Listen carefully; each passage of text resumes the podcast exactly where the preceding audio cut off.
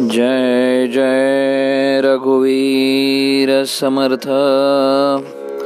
नमस्कार मित्र हो आज दिनांक चार ऑक्टोबर आणि आजच्या प्रवचनामध्ये श्री ब्रह्मचैतन्य गोंदवलेकर महाराज म्हणतात भगवंताच्या संयोग वियोगातच खरे सुखदुःख आहे. हल्ली लोकांचे हित साधण्यासाठी जो तो झटत असतो. पण आपले स्वतःचे हित साधल्याशिवाय दुसऱ्याचे हित आपण काय साधणार? ज्याला स्वतःला सुधारता येत नाही तो दुसऱ्याला काय सुधारणार? त्याला सुद्धा अभिमानच आड येतो.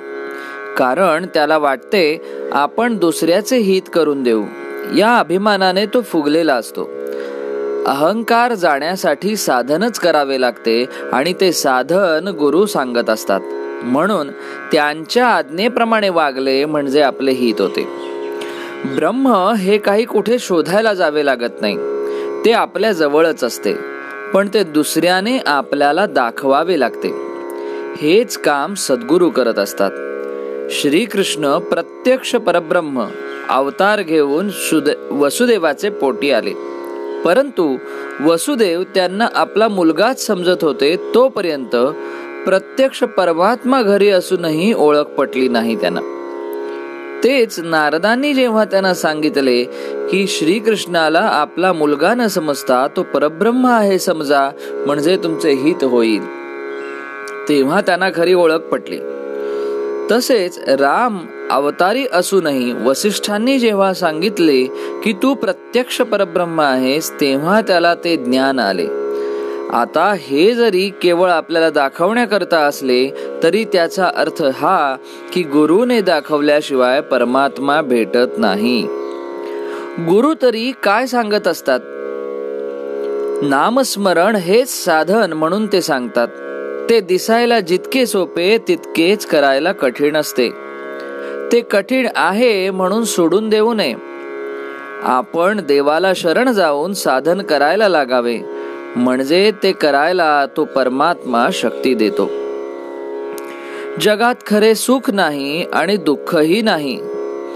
जगात सुखदुःख आहे असे जे आपल्याला वाटते ते अपुरे आहे ते तात्पुरते आहे.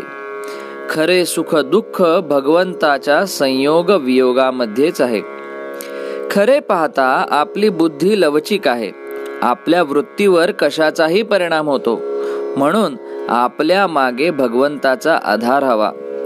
आपण त्याचे आहोत आणि जे जे होते ते त्याच्या इच्छेनेच होते असे समजून वागावे. भूक लागली तर आईजवळ खायला मागावे पण चोरी करू नये. तसे पोटापुरते भगवंताजवळ मागावे पण जास्त मागू नये. भगवंत अत्यंत जवळ आहे आणि अत्यंत दूरही आहे तसाच तो सर्वव्यापी देखील आहे. म्हणून तो आपल्याला दिसत नाही. आपण दरवर्षी भगवंताचा जन्मोत्सव करतो. याचा अर्थ असा की मागच्या वर्षी आपण जन्म केला हे विसरलो म्हणून या वर्षी पुन्हा त्याचा जन्म करावा लागला. खरे म्हणजे भगवंताचा वाढदिवस करायला पाहिजे. भगवंत काल होता आज आहे आणि उद्या राहणारच म्हणून त्याचा खरा वाढदिवस होऊ शकतो. भगवंताचे अस्तित्व आपण जागृत ठेवले तर दरवर्षी उत्साह जास्त वाढेल आणि आनंदाचा वाढदिवस होईल. धन्यवाद. म्हणून आजच्या सुविचारामध्ये श्री महाराज म्हणतात राम नाम जाणा अक्षरे दोन गुरुमुखे करावी ओळखण. धन्यवाद. जय जय रघुवीर समर्थ.